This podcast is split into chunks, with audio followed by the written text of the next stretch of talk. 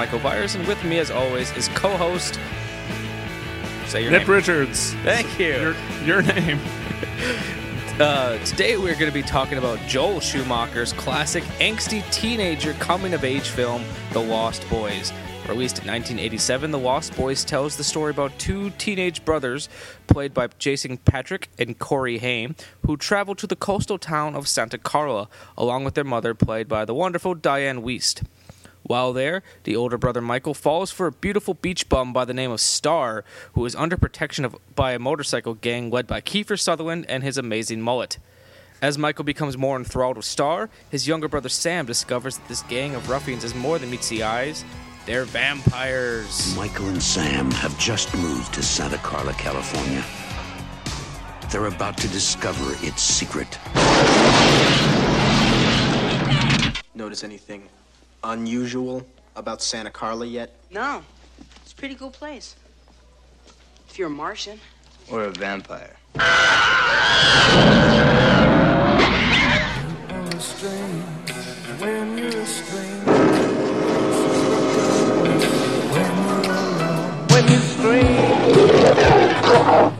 So where are you? The flying nun?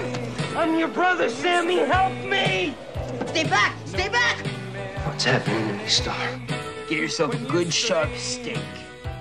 Drive it right through his heart. You're a vampire, Michael. My own brother, a damn blood-sucking vampire. Oh, you wait till mom finds out, buddy. When a vampire buys it, it's never a pretty sight. Michael, they're coming! Oh, shit!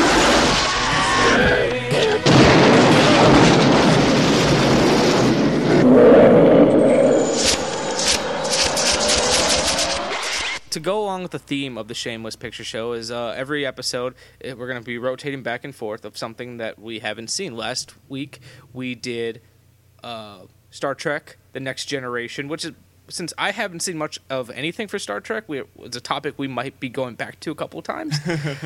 um, but this week we are doing The Lost Boys because my co-host over here, Nick, has never seen it, and me being a nerd for all things horror. I thought we should scratch this off the list. Yes. It was it it's one of the ones that again has been on my shame list for a very long time to the extent that I purchased it probably a decade ago on DVD and like I had to actually take the cellophane off this morning in, in order to watch my 10-year-old DVD. I remember. I don't know if you had the same reaction, but when I put it in, I watched it all the way through. I remember it was a summer uh, summer night. Uh, I only remember that because I just remember like a cool breeze blowing on me, like because I used to have a window right next to where I watched TV in my in my old bedroom, and I I I sat there watched it, and then I started it over again and watched it a second time. I really enjoyed it. Uh, had the same kind of feels that like Gremlins and Goonies had. It, it was certainly darker than Gremlins, but it had that same like horror movie that all of a sudden you'd be laughing at Yeah, in, intentionally, not not laughing at the film, but laughing with the film because there was a couple times you laugh at the film though, and that's just because of how old it is. Yeah, the late '80s hair and and clothing Ah, yeah. choices. Sexy. I would have loved to have been a fly on the wall of like some of those production meetings where they're like, you know what kids are doing nowadays? They're piercing their ear and wearing the leather jackets. Uh, we're going to talk about this a little more later on, but I do have to say, like, uh, I don't know how old Joel Schumacher was at the time that he made this film, but I, I, I know his first film was St. Elmo's Fire, so he's still a relatively younger filmmaker, and we're going to talk about this a little more later on, but, like, it, it felt surprisingly, like, equally parts with the times, and then, like, completely just doing its own thing. right, right. Like it seemed like he had his finger on the pulse, and then he's like, "Well, you know what? Here's what they're doing. Let's just go, just go crazy with it." And it's hard to say. Uh, again, we talked about this last week. The with my perspective being somebody who this is the first time they've seen it, and it's got what thirty years, forty years, God, what uh, my math is failing me. Thirty years later, right? Yeah. So I'm I wonder had I seen it when it came out if it would have felt like a parody of style and and culture of the of the time or if my hindsight sees it more as a parody. Um, the reason I don't think it's a parody is because of that uh, that opening montage of like just all like uh, the the beach bums and the punks and the goths and everything hanging out. They all seem like legitimate real people, and, and no one ever no one ever felt like a plant or like someone who was just there because like oh put your hair up in a mohawk and go stand over there. They all felt like real people, and since the style, other than like Corey Haim's weird way of dressing, all the style kind of like was in line with those with those gritty teens. I I feel like it was it wasn't a parody. Yeah, and and Corey Haim's style, like he felt to me like stylistically like Zach Morris from Saved by the Bell, and Yeah, and I, it, I'm I'm sure it was intentional to give him a different late '80s style because he was coming to Santa Clara from Phoenix, and he was the rich kid that had the the rare Batman comic. Listen, buddy, if you're looking for the diet frozen yogurt bar, it went out of business last summer. Actually, I'm looking for a Batman number 14. That's a very serious book, man. Only five in existence. Four, actually. I'm always looking out for the other three. So clearly he came from money and he cl- came from this other place and then he's transported into this new location full of the beach bums and the bikers and the punks and if anyone felt like a parody, it was him. And like it's it, it is the li- and it, it makes me cr- it cringe every time I hear it when he's like no TV that means no MTV and I was like oh or uh death by stereo Uh, but anyways, we're, we're kind of jumping all over the place a little bit. Right. But uh, I guess w- let's let's focus this a little bit more and um, talk about your initial reactions. You know, having this thirty year old film you're seeing for the first time, a film that uh, has a really strong reputation of being like I feel like topping people's favorite film lists.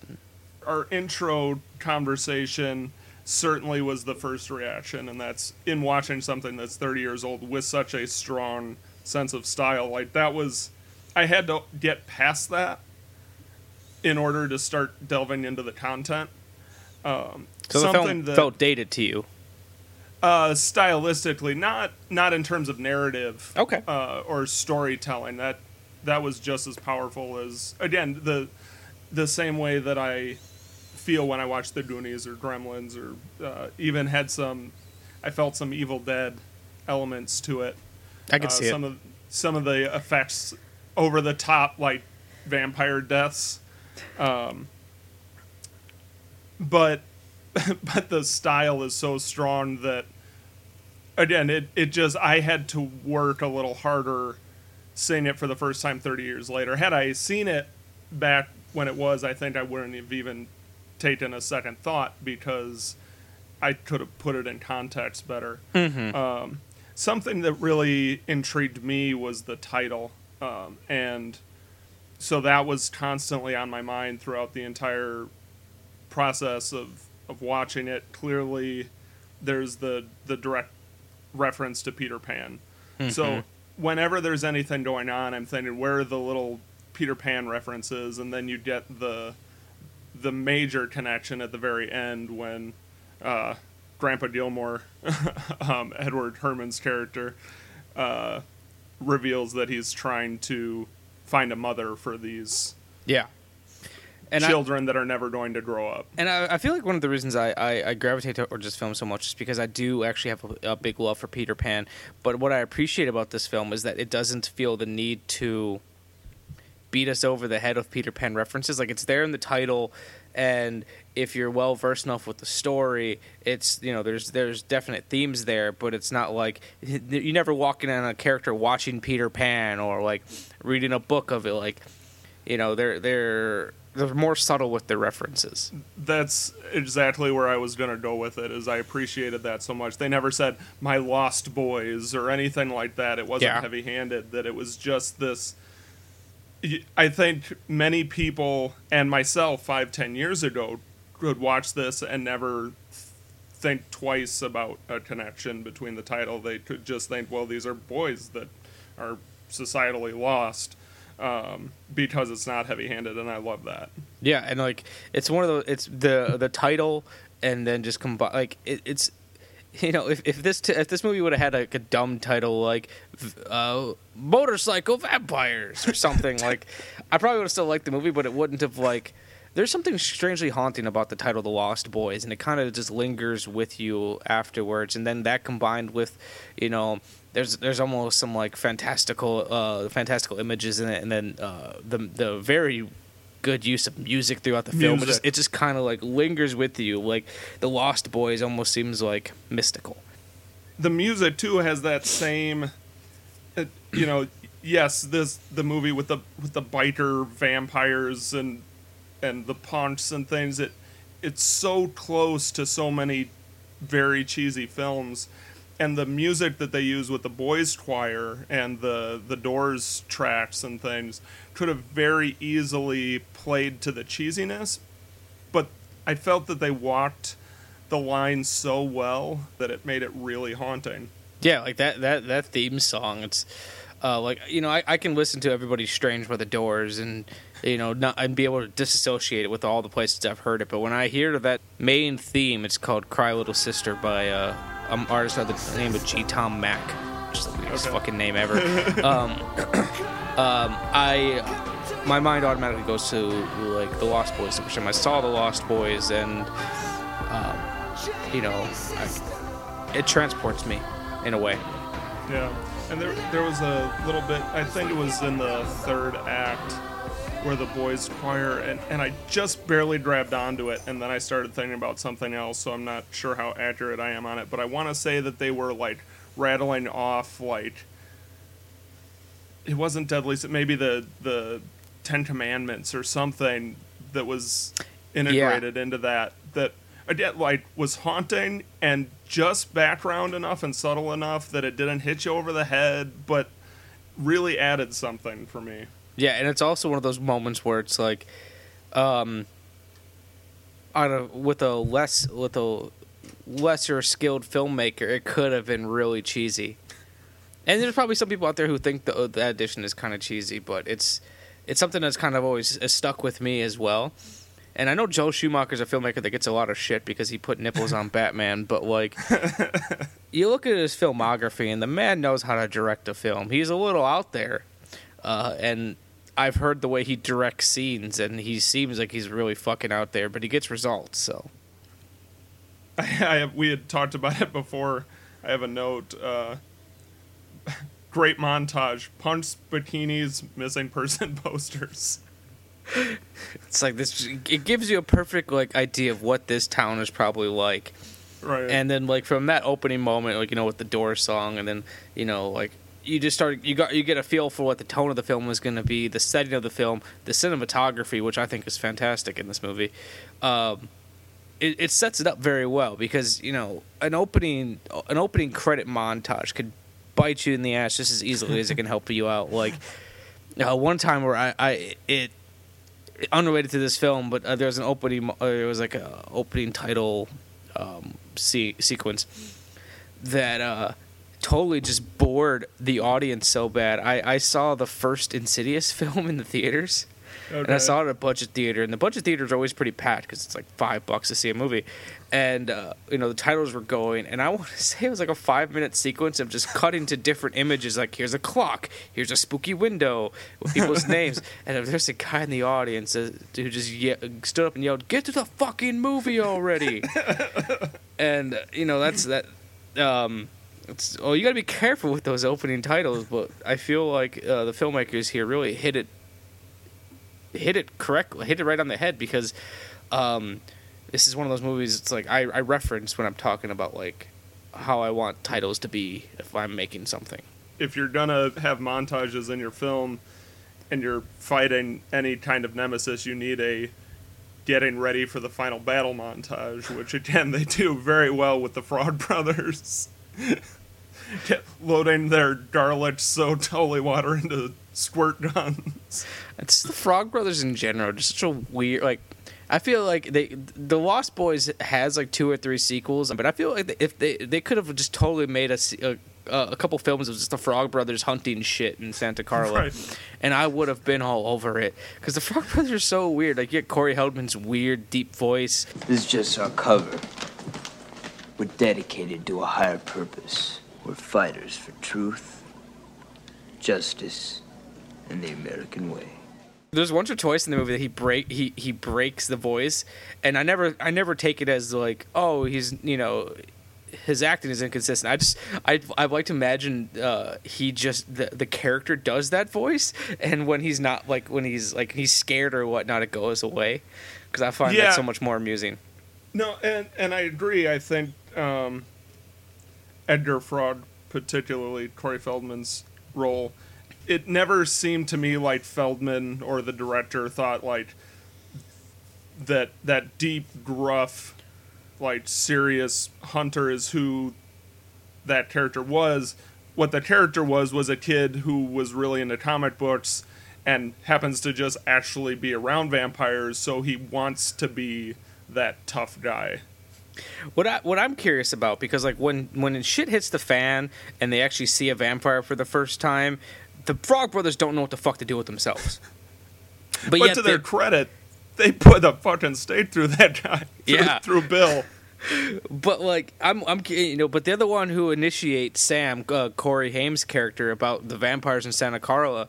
So like I'm, I, I'm curious every time I watch this movie, do they actually know vampires exist, or do they just believe in their heart of hearts that there's something there just to make their life a little more entertaining? Because it's never like when they see a vampire, it's not like, oh, I knew this was gonna be here. It's like, holy shit, it's a vampire. Oh god, I want to go home. I'll never read a comic book again. They were uh, uh, Corey Haim's character also was really driving home that that scary comic book story when he wanted to sleep with his mom. That's with really the scary comic. Necklace. It's mom. No, really, for like the fourth time, you have no idea how scary that comic was.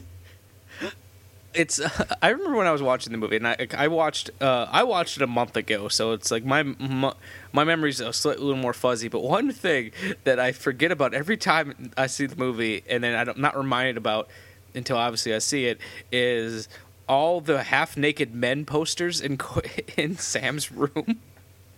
Like when they open the closet and there's just a mo- like a beefy model like wearing like a cut off shirt and it's like why does he have that and then his big, and then the one girl that I remember seeing in his room was a giant poster of Molly Ringwald from the Breakfast Club, and it's like that's the one female poster you choose as Molly Ringwald. Well, and there was the guy performing in the again like the oh my! I love that scene so much. He's like purple. He first off, he's topless and And sweaty. oiled, uh, and and then he's like purple space tights and a speedo over it. gyrating, getting at it. You cannot. No one can play the saxophone as well as that man.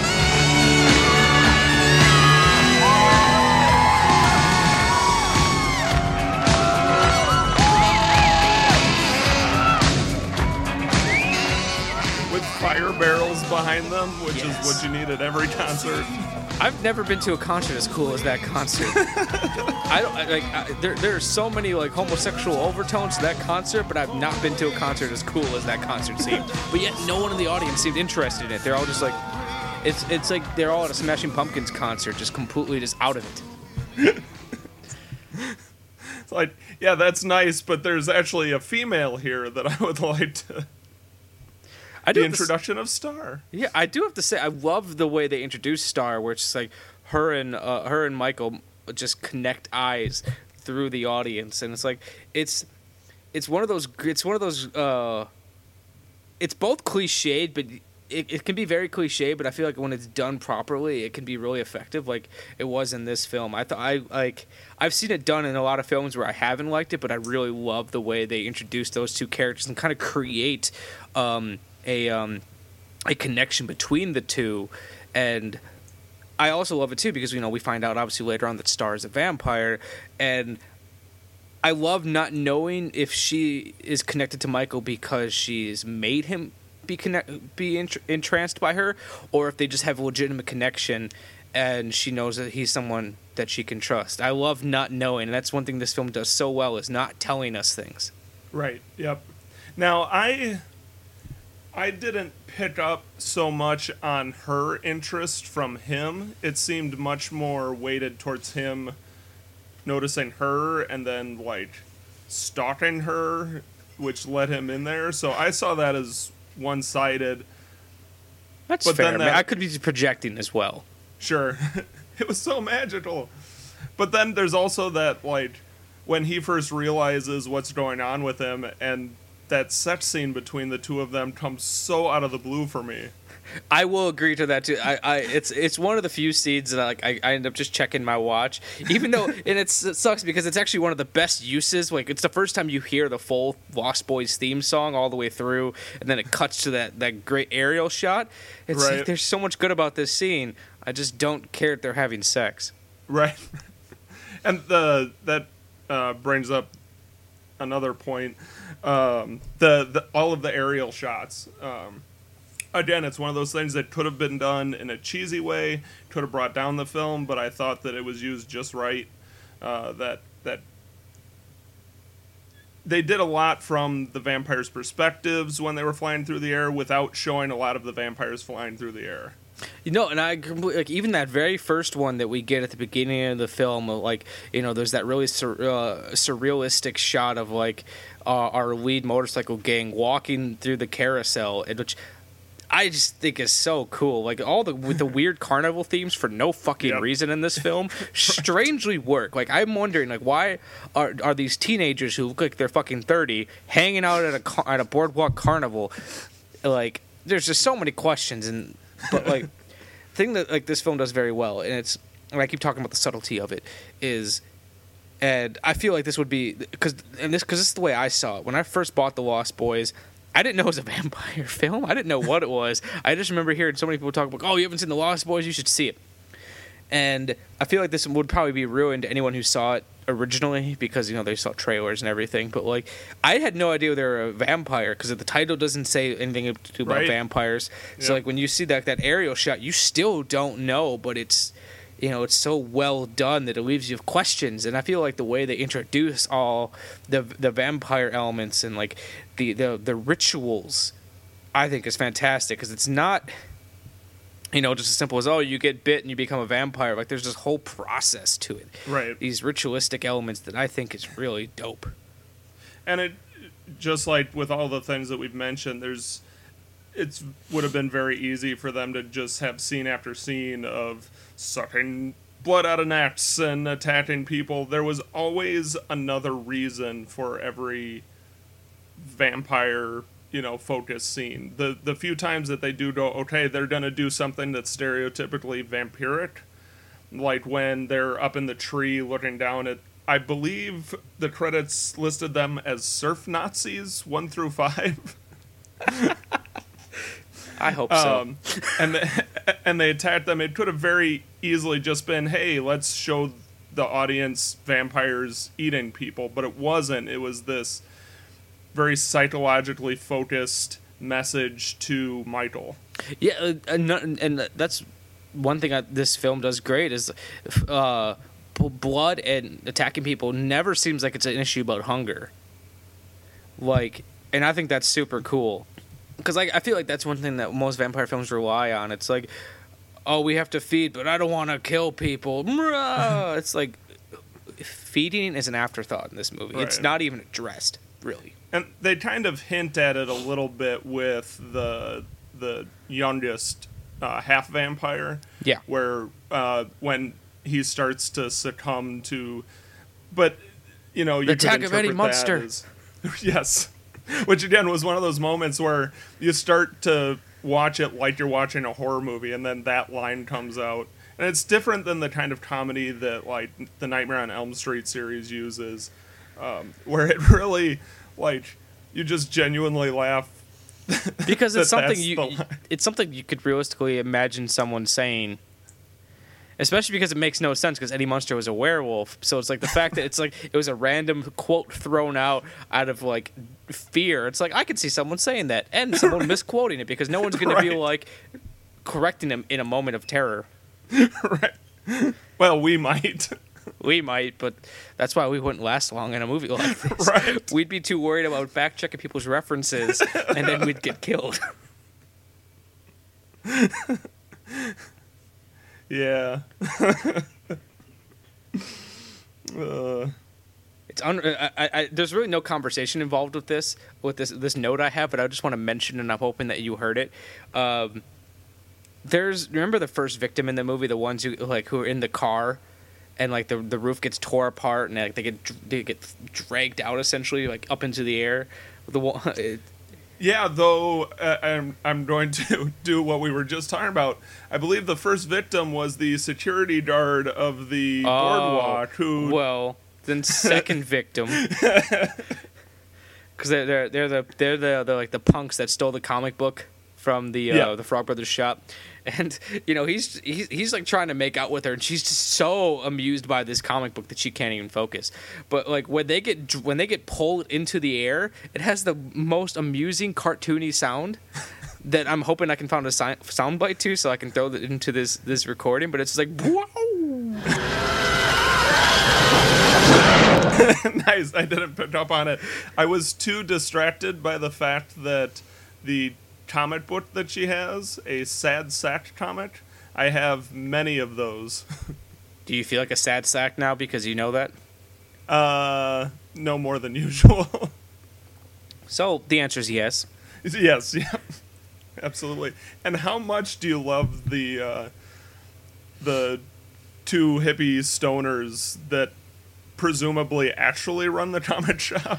I I always wonder whenever I see that because the first time I saw this movie, um, I thought they were mannequins, but then Nice. like I think you don't you only see them t- maybe twice in the movie, and I feel like both times they're in a different position, and I, I I go between believing that they're two hippie stoners that actually run the shop and they they keep or you know the Frog Brothers keep them around so that.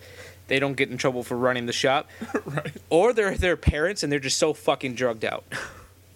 That, And- those could be the frog parents. I think a movie like this that says so little but has so much is perfect for the us, uh, the type of viewers that like the things that we like. No, it, like, Um, I remember I, I did a quick uh, Google search um, after I watched the movie of like Lost Boys fan fiction, and if you can weed through the sexy stuff, which is plenty of because it's fan fiction, like there's a lot of fan fiction involved with the Lost Boys, and it's and things like uh, movies like this or television shows like this are great for because they give you all the tools you need to to, to take this topic and run with it.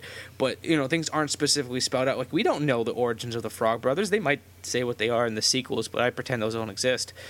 um, but we don't know. And like their parents must have had a great sense of humor because they named them Edgar and Alan Frog. So like, there's just so much. It's it's it, it's an oxymoron, but there's so much happening, but so little at the same time. Yeah, they don't they don't beat you over the head with it. They throw a lot into this world as texture. Yeah, and like I, I wish I would have done a little research about the uh, the the screenwriter behind this movie because I don't know who wrote it. It might have been Joel Schumacher, but I don't think so. Like I want to know more about the screenwriter of this film, like what his influences were, like because like it's, it's such a unique vision behind this film. And yeah, you can credit a lot of the, the visual things toward Joel Schumacher, but the pl- the story and the world that was built in this is unlike many other vampire films or even just horror films that I've seen before. There's only one other vampire film that makes me feel the way that this movie does, and that's Kathryn Bigelow's Near Dark. Okay, I haven't seen that. Well, then it's going to be added to your list. Oh, guess what? Just got added to the shame list. yeah. And I that's wish what we we do like, a- here. I got to come up with a soundbite or something for that, like a, like a Pee Wee's Playhouse like siren. For the rest of the day, whenever anyone says a secret word, scream real loud! I tried doing that in high school, and I didn't. But I and I didn't tell anyone I was doing that, so I was just screaming at random times. I got kicked out of class. I don't recommend doing that, people. Right.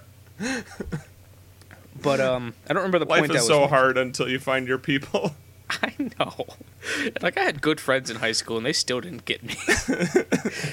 I, at some point, I want to definitely do, like uh, I was saying, doing do some research about the screenwriter behind this film and see what else he's done because, you know, there's just certain films that stick with you, and you're like, I want to know who created this, and you know, I I felt that way the first time I saw Heathers, and then I wanted to re- I wanted to see everything that Daniel Waters, the screenwriter, wrote. I really liked the way that they used foreshadowing in the movie. Explain.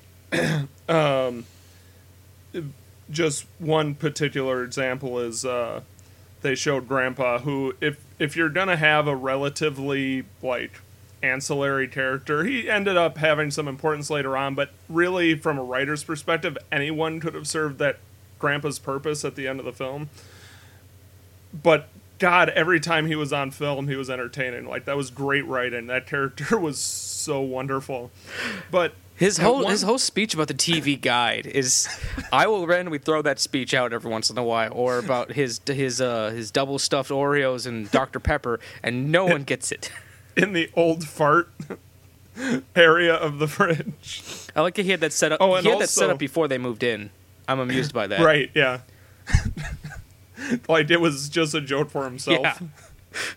Or his or his wife, depending on how long it was in there. Maybe he was protecting his double stuffs from his Maybe from his actually. woman. Yeah.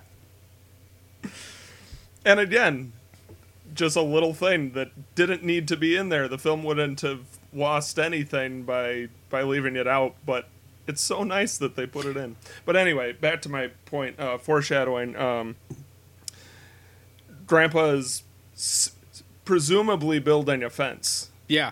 right? He's the whole drops a thing in, but it's suspiciously pointed at the yep. top I was actually just gonna mention that.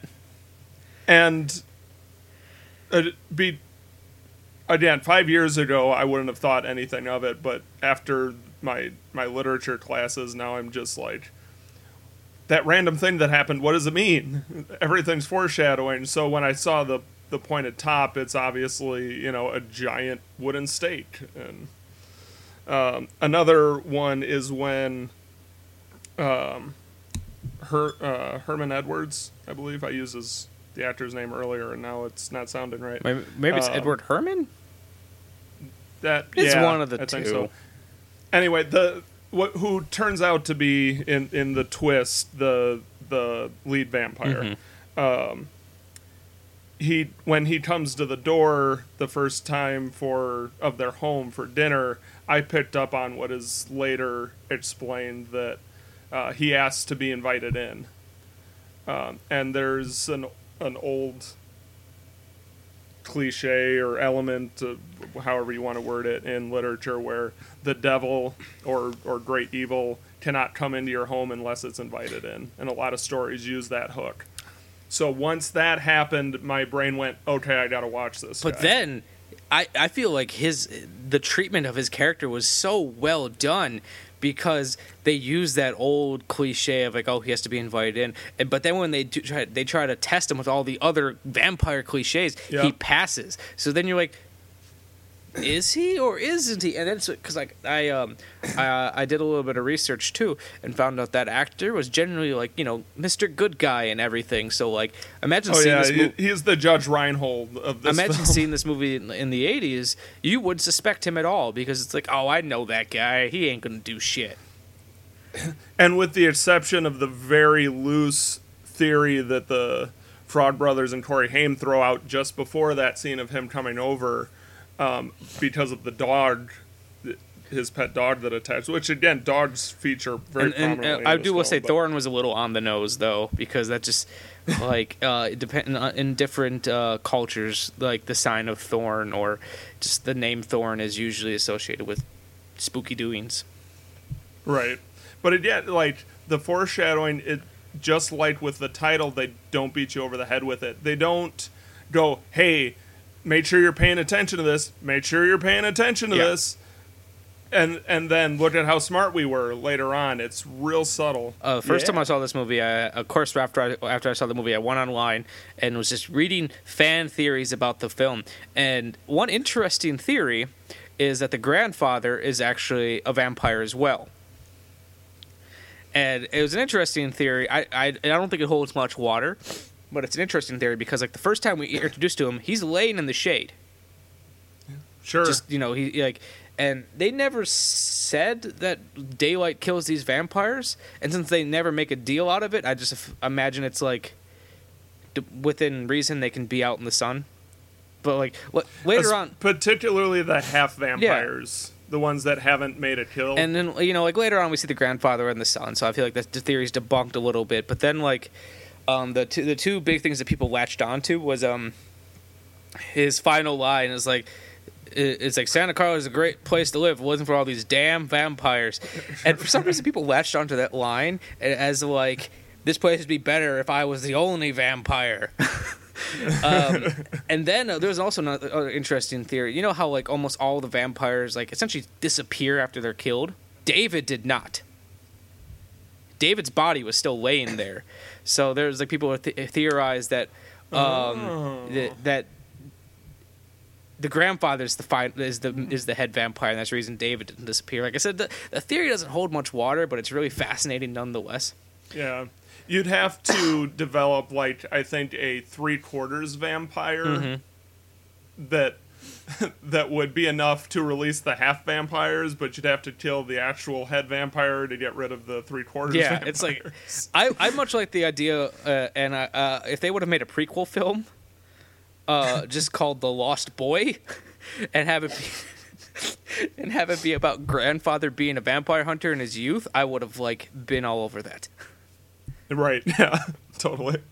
And yeah, that what a great line to go out. On And then the, the, the really epic freeze frame of them, or no, it wasn't a freeze frame. It was just them all just staring as the refrigerator door closes. and they get that great backlight, hair Yep. light, and uh, and I, I think what makes the line so effective is that until five minutes before when he bursts in with his car and the states that we had seen earlier, you have no idea that he knows anything about the vampires. He's like the only person in the movie at that point that hasn't is either a vampire or knows at least knows about the vampires. I want to know what his plan was. Because you can't tell me he was intending to shoot a stake across the room. So, and because he didn't know where anyone was locationally. So, what was his plan that he was going to drive through the side of his house? What was his plan? And if you're going to try and do something to a vampire, would you really honk your horn before you go in? It kind of there's an element of surprise. Here that- comes Grandpa. right. And I love that the, So, the I mean- horn didn't work too. That just made it funnier. Based on that evidence, I would argue that he's just going senile and he had no idea what was going on. he thought he was parking. totally. I just drove through the damn fence. But no, that and that last line is so great too because uh, like the entire time you're like, how like was this intentional? How aware was he? Like, and that with that one line, the grandfather becomes one of the most interesting characters in the movie, Yep. and like a character that Uh, was probably like, in any other movie would be a throwaway, just automatically just becomes one of the most important characters. He's the hero. Yeah. And you never knew it. You didn't follow his journey. No, but do you need to? That's why you need the prequel, Lost Boy, featuring Grandpa. The Lost Boy. No, I, I want to make this movie now. I I also found it really interesting that it it, it worked, but I mean he's clearly an old hippie, a pot growing hippie, but he also does taxidermy, which on its surface doesn't really fit, but I believed it with that character. Yeah. and I f- and I found the taxidermy like a really nice metaphor for these uh, dead creatures that were seemingly alive. Yeah. And just the, I love that he keeps giving Sam all these taxidermic gifts. Um, yeah, that's another one of those details. It's like I want to know, like, was that just something he thought? Oh, this would be funny if grandfather, you know, did taxidermy, or if it was it was intentional? Did he have more behind it? Like, and um, I used to overthink films all the time. You know, I because it wasn't necessarily film school, because but it was because I went to an art film school. You know, where experimental film and everything was like we watched a movie that was a four. It was 14 minutes. It was a slow moving zoom across the room, and we had to analyze what the fuck that meant. So you know, I was kind of. uh, It took me a while to get out of the habit of overthinking things. Right. But um, and it's movies like this that remind me how much fun it is to just kind of dissect something, and right. I'm, I'm gonna kind of sound like an old fart a little bit, even though I'm not that old.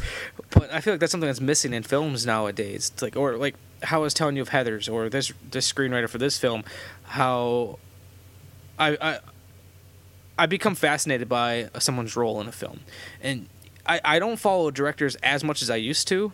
Like as far as like, oh, I like this director, I want to see everything they've done. I've been doing screenwriters more often because I feel like they don't get as much as much credit.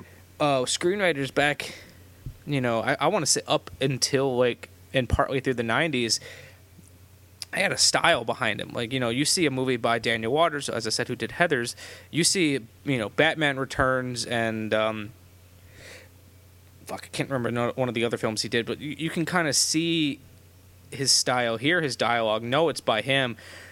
Nowadays, screenwriters are so chameleon-like that Yeah. like the fact that they had um one of the screenwriters they had the screenwriter who did little miss sunshine at one point writing one of the star wars films. And it's like what? What?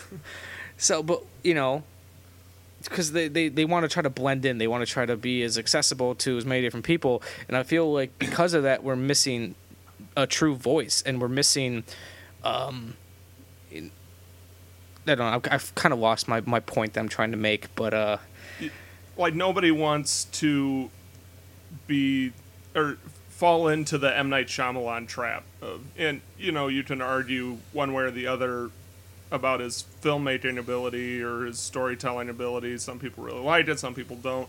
But I think what got him was that he became like people both demanded that he do exactly what he did before, but then also be like, well, that was boring because it was what it was before. Yeah, and you go in expecting something. So I don't know. I feel like there's an art behind it where you can be uh, a screenwriter or a director, I guess, for that matter too, that ha- or and a cinemat- or a cinematographer that has a has a you know some qualities that make them unique, but they're not interchangeable. I like when I Yeah, when I see something that I can tell it's like, oh, there's their stamp. And I think that you used the right term before, a voice, where you can you can expand on it and you can present things that are original, even in your own thing, but have your stamp on it. Um, though I think perhaps some of that modern day chameleonism that people do is in part that they don't want to get pigeonholed into being expected. Oh no, and I, and I, I completely agree. And uh, I'm I'm gonna get in my soapbox a little bit here, but I was talking to another friend of mine the other the other night about um, he uh, is an editor, and uh, or um, he's trying to make it get his way into being an editor in Hollywood, and um, he found out through just some random person he met that so lately studios have been, they love hiring their editors to direct films because they you know by watching all these other filmmakers work they kind of know what i need they know coverage they know all that as opposed to like a cinematographer who gets too in depth about things. And then um, i kind of said to him it's like well that's all well and good and, and the idea of like knowing what coverage you need but then I, there's times where like I kind of fall into the the Brian De Palma school of thinking where he thinks coverage is bullshit because he said if uh, if you need 40 different angles to tell your story, you're not telling it well. And then Sure. like by the idea of like hiring someone who knows how to come in and grab all these different shots to put the movie together, where's the artistry? And Yeah. like I said earlier, love or love or hate what Joel Schumacher has done as a filmmaker. He's a filmmaker that has a voice. He's not one of those journeyman filmmakers from the 1940s who would like, oh, this week I'm going to do a horror picture, next week I'm going to do a romance, and after that I'm going to do a courtroom drama, and you know make it all just seem, you know, like uh, as generic as possible. Like he, for better or for worse, Joel Schumacher is going to make a fucking Joel Schumacher movie, but you get like I'm gonna pick on the Marvel films for a little bit for a second here. I enjoy them too, but they all feel the same because they'll get they'll get talented directors and for lack of a better term, I feel like there's times they take away their voice. Like, because I Sure. feel like um, Jon Favreau kind of created the Marvel look and feel, and because that the, the Iron Man films are what made put Marvel films on on the map. Everything kind of has that Iron Man feel to it. You know, like the fact that Right. Kenneth Branagh, who is you know a, a great thespian actor and has done so much Shakespeare, directed the first Thor movie. And if I wouldn't have known that because I watched the credits, I'd have no idea if Kenneth Branagh directed that fucking movie. That's the thing that I miss about older films and why I find myself if I'm like, if I'm at Target or whatnot and I'm just looking for a movie, I'll much rather grab something old that I haven't seen over something new that I haven't seen because I feel like there's a lot out there that there's a lot of filmmakers out there I don't know that have a voice. And I haven't and while there's a lot of newer films I like they don't impress me as the way that I feel like when I see like I haven't seen a newer vampire film that has impressed me the way that The Lost Boys has. And that's not because there haven't been good vampire films. I just feel like they're lacking something Sure, and there's, I, I think with with that particular example that you laid out, um, it it also reminds me of kind of this idea of what makes a successful film the year it comes out is a lot different than what makes a successful film that has stood. That, that, that would be available at a Target, Walmart, you know, big box store that may, that most likely flopped when it was released 30 years ago, but because it maintained an audience for so long, it's still available today. No, exactly. Like, like for example, I, uh, I the the new Terminator film, Terminator Genisys. I actually really enjoyed the film. Is it going to last the test of time thirty years from now? Maybe because it's part of a franchise, but it's probably going to go the way that Terminator Three did, and it's just going to kind of be forgotten. I'm sure when Sixteen Candles was made, I don't think um, filmmaker's name is. I I can't think of his name right now. Uh, Uh, but he did all Yeah. of those. I- the, I'm sure. so and so. I'm sure he had no idea that the movie was going to go on to become what it did, or any of his films would go on to become these big culturally significant things because the year it comes out doesn't mean anything. Like uh, Uh, when the new Star Wars came out, there's so many people online are saying it's it's the best Star Wars film since the original three. It's like, let's wait 30 years. And it, how how good a film does the year comes out is more an indicator of how good they did their marketing mm-hmm. than it is how good the film is. Well, yeah, like a, a, a friend of mine on Facebook just po- posed a question the other day of like, he said, "Over the last decade, what's your favorite film?" And so many people were like, "Well, it's hard," and they're list- listing off like 15 films. And I sat there and thought about it for a minute, and I said the movie Drive, because it's it's it's Nice. one of the few films that I have thought about probably a couple times a week since it came out. And the day the the week I saw that movie, would I have known that it'd be it'd stick with me, uh, like almost five six years later? Probably not. But you know, it's it's been a couple it's been a couple years, and I'm still thinking about that movie all the time. I still reference that movie all the time. I tell people about that movie all the time. I, I'd have to say mine, and I may be stretching the 10 year thing. I don't remember the release date. Uh, the Prestige. That's I actually just saw that for the first time a couple years ago because it's one of Amanda's favorite films, and she's Nice. you know so we did a thing where like I I showed her Halloween because it was one of my favorite films, and she showed me The Prestige. I saw that in the theater five times. It's one of the few movies that I've seen more than once in the theater. God damn, five times. it, it like it blew my mind. I had to go back, and it's also quite possibly the only film that I've gone to a theater by myself and sat there alone, and you know with strangers, uh, and watched. I just I had to see it again, and I had to see it again. I've done I've done that a couple times. Like um, I want to say middle school through high school. Like I didn't always have friends who wanted to go see movies, and I was like, well, I'm not gonna miss an opportunity opportunity to see it, so I'm just gonna go fucking by myself. That show just shows how much he, someone has to love movies to do that. Right. We've got off the topic a little bit of Lost Boys, so as we always do. um, you know, we've talked quite a bit about what we liked. And uh, is there anything else you want to talk about what you liked? Because if not, then I want to. Uh, I don't know if this is necessarily going to work, but I want to turn it towards what you didn't like, what didn't connect. Okay. No, um, the only other I'm looking over my notes. The only thing that I think I didn't talk. I mean, again, as I mentioned earlier on, I like. I, I would love to watch the movie again, just trying to find the uh, uh, Peter Pan references. I think um, when Michael first woke Which, up, by the way, his name is a Peter Pan reference. Yeah, yeah. I didn't. I did. I wondered if the Frog uh, brothers might have been uh, some of the more secondary ones, but I don't know the story well enough. But anyway, he's when he Michael wakes up on the ceiling, having floated up, and then ends up like kind of bouncing out the window, and then his little brother sees him floating through the window. Seemed very Peter Pan. Yeah, I was exactly like them learning to fly, him learning to fly. It's Right. there. Um, the other thing that I uh, appreciated was the uh, the medical for the, the for the metaphorical use of fog in the film. It was it was really thick, but you every time they used it, it's like, all right, you're diving into the unknown. Oh, that scene where they're like holding onto the train tracks and they start letting Yep. go, like. Because like I said, the first time I saw this movie, I had I didn't know they were vampires, and I was like, "What's happening?" And then him letting go kind of leads into this like this weird little montage of him like of like the darkness essentially seducing him, and there's more of like the uh, the gay overtones, you know, like between David and Michael, and and yeah, I, I um I guess I never thought about the, the heavy use of fog until you mentioned it, but yeah, it's all over the place, and it's real. It's used quite effectively to to create atmosphere.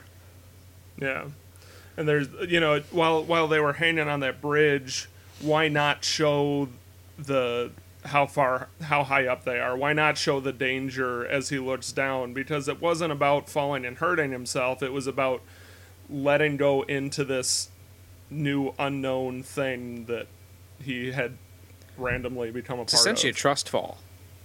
Like, Yeah, totally. Does he trust these people he literally just met to let He go? shouldn't have. No, he shouldn't have. it was a it was a terrible decision. um, uh, so shifting over to um, what didn't connect, it- not so much that it wasn't the movie I expected it to be. I expected it to be a traditional dark, modern t- retelling of the vampire story. I wasn't expecting the lightness of it. Um, though, had I seen the cast list ahead of time, maybe I would have with the, you know, the Coreys and and even I mean, uh, Dianne Wiest could have gone one in either direction. Um, but and then when I saw, uh, I he'll always be uh, Richard Gilmore to me, um, but um, him in it like I was really pleasantly surprised by the the lightness at times that it seemed to ebb and flow between really dark and really light. Um, and and once I once I found that groove, once I realized what the film was, I it was a lot of fun yeah. and I think that's what it was supposed to be. So no, I, I other than getting beyond the uh, the very clear style stuff, like you know when you see that much like perma mullet on a teenage dude, like and then like we were talking about the greased up singer with the speedos and the ti- like. Once I got past all of that, um, which I don't th- I, I don't say that to mean that it's bad. It was just it, was stark. Yeah. So it was something that I had. It's like getting into a cold pool, but then once you're in there, it's like, oh yeah, this is refreshing. That's a good way to put it. Um, yeah, there's very few things that I'd say I dislike about it. Like, there's nitpicky things, like, oh, that line kind of makes my eyes roll because it's it's so dumb, or you know, stupid shit like that. Uh, the one thing that truly bothers me, and it's it's it's partially because it's a, a cliche of the '80s, but it's just done so overboard in this film, is the use of glitter for when it's supposed to be like m- like like wetness glistening off of you, but it's just like especially because I watched this movie in Blu-ray too. It's just like it's very obviously glitter, Okay. and it's it's funny. I I, uh, I have a friend who's always posting. Like he's a huge Lost Boys fan. He's always posting shit of like, uh, with like a picture of the Lost Boys cast, and it's like real vampires don't sparkle, and it's like they do and they die. But but but but, these do. yeah, they sparkle. They totally do. it bothered didn't bother me too much with like like when they're in the cave and it first happened, but as soon as sunlight hit them, it's like no, that's that's glitter.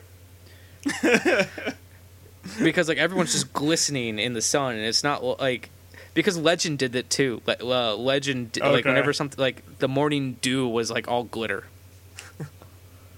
I I'll have to watch it again on Blu-ray and see if it bothers me. But no, like yeah, this this is one of those movies that I just don't really have many problems with, and it's and I don't think it's because of like you know bias, because you know there's just movies that you grew up watching and you just love, uh, and you have a hard time finding fault in it. And but this is not one of them. Like this is I just feel like a, uh, just a legitimately great film. It's very well made. Yeah, it's a little uh, it's a little dated for style, but if you can get if you can get past that, you know the story's there because like hell, I think movies from the twenties or, or or and or thirties and forties are dated, but that doesn't mean I can't connect with them. yeah, and and even the style in this, I I really think is part of the fun of the Yep. movie. I think had it tried to be a serious vampire movie, a very dark one, then that style would have been a problem. But because it didn't take itself too seriously, the style is, um, you know, an advantage versus a disadvantage. I agree. And s- this the same is true with those cheesy lines like the the death by stereo and the holy shit the attack of Eddie Munster lines like it works in this context. Yeah, I agree with that.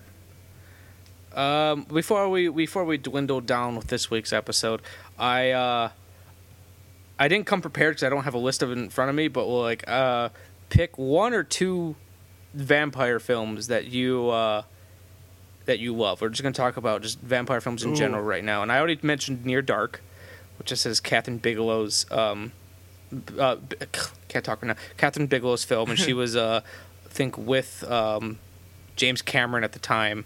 So like she used a lot of the same crew members from Aliens, and it's it's got this really haunting score done by Tangerine Dream, and it's actually like a vampire western because it takes place in New Mexico, and it's Nice. about like this this um, this uh, this farmhand who's who's in kind of in a similar way uh, to the Lost Boys, seduced by this this beautiful woman. He finds out later is a vampire, and he joins her like quote unquote family of vampires that are traveling across the United States in a van that's been modified so that way no sunlight will get into it. nice. And it, it, it's just like it's really it, it's really it's really interesting and really fantastic. Nice. Um, I haven't seen a whole lot of vampire films.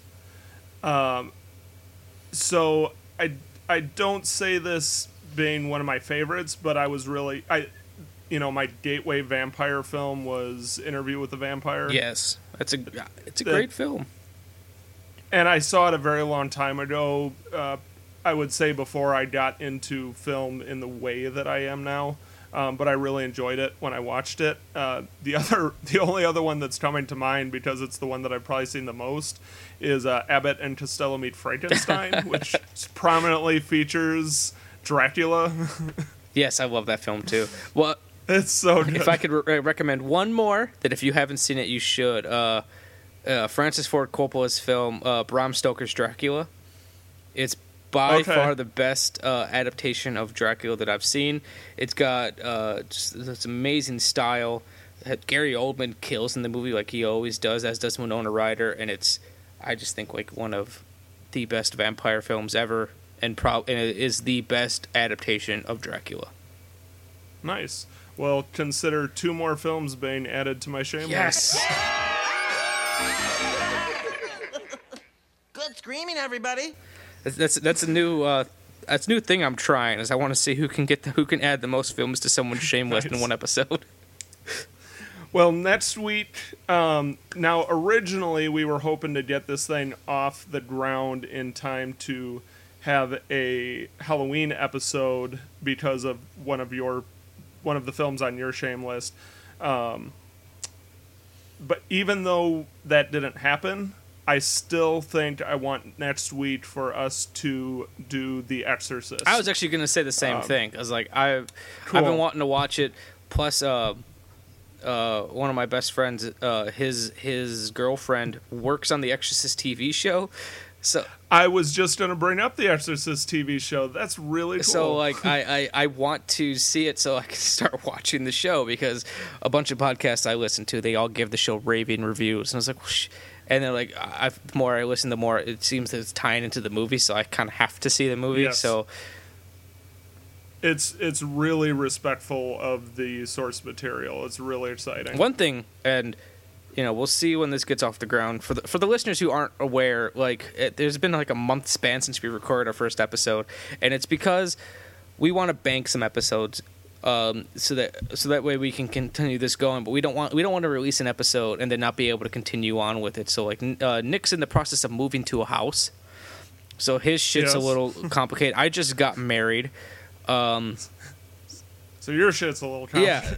Both of our shits are rather complicated in the best possible way. depending ways. on when we like i feel like if we get one more episode recorded i feel comfortable enough that we could figure out a release schedule but one thing i'd love to do if we can make it work uh is i'd love to do i'd love to do a christmas episode of some sort we'd have to find a movie that we haven't seen but then we'd also have to just make sure that release wise it would make sense which it might not but it's pipe dream at this moment Yeah, no, I th- I think uh, there's potential there.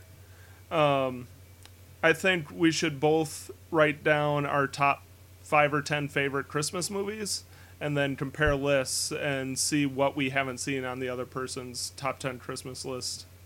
sounds good are we doing a purely like wholesome christmas or because like If you want to put Santa Claus versus the Martians on there, you absolutely can. okay good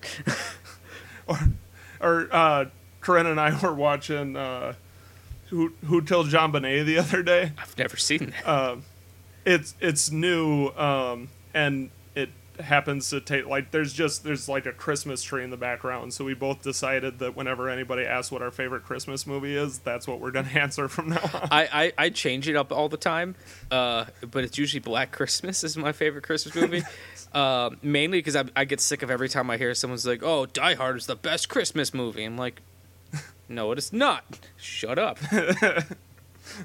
it's again like it's like if you are in the mood for action it's fun but nothing beats it's a wonderful life It's true. What's Wonderful Life is great, and like even when I was even when I was younger and I didn't really like black and white movies, I couldn't deny how great that film was.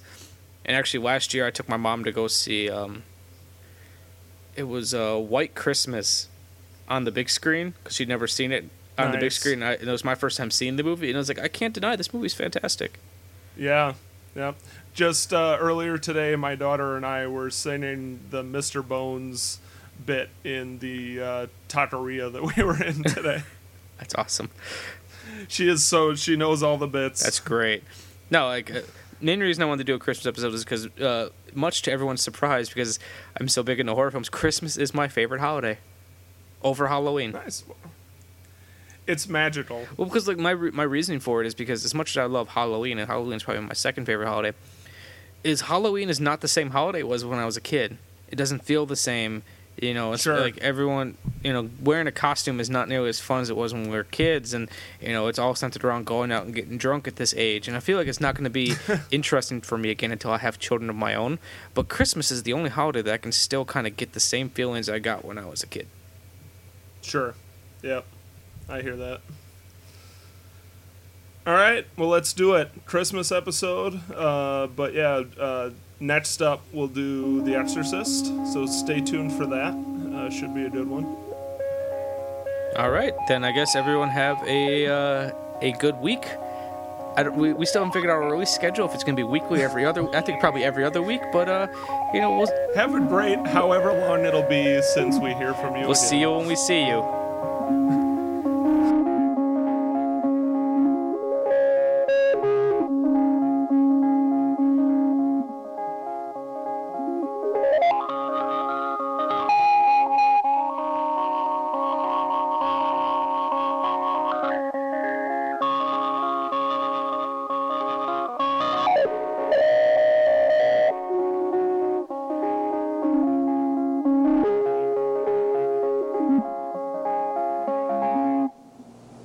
Thing about living in Santa Carla I never could stomach. All the damn vampires.